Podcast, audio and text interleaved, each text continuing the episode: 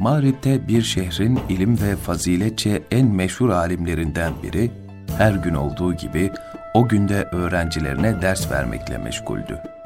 Ancak alimle acilen görüşmek isteyen bir kişi yüzünden derse birkaç dakika ara vermek zorunda kaldı. Gelen kişi şehrin en zenginlerinden biri değilse bile hatırı sayılır tüccarları arasındaydı.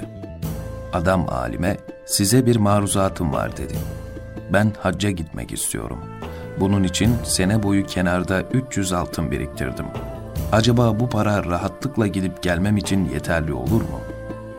Alimin cevabı şuydu. Bu para rahatlıkla gidip gelmen için yeterli olmayabilir.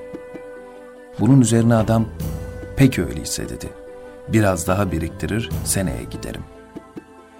Adamın medreseden ayrılmasının üstünden fazla bir zaman geçmeden bu kez ayağında çarık, elinde küçük bir bohçayla sade halli bir derviş alimin ziyaretine geldi. Fazla durmayacağım dedi derviş. Allah nasip ederse hac için yola düştüm. Diyeceğin, isteyeceğin bir şey var mı? Alim, yolun açık olsun dedi. Oralara bizden de selam götür. Dua et bizim için. Sonra da kucaklaşıp vedalaştılar.'' Öğrenciler yarım saat içinde gördükleri bu iki manzara karşısında şaşkına dönmüşlerdi. İçlerinden en cesaretlisi, hocam dedi, tüccar geldiğinde hac için 300 altın yetmeyebilir dediniz.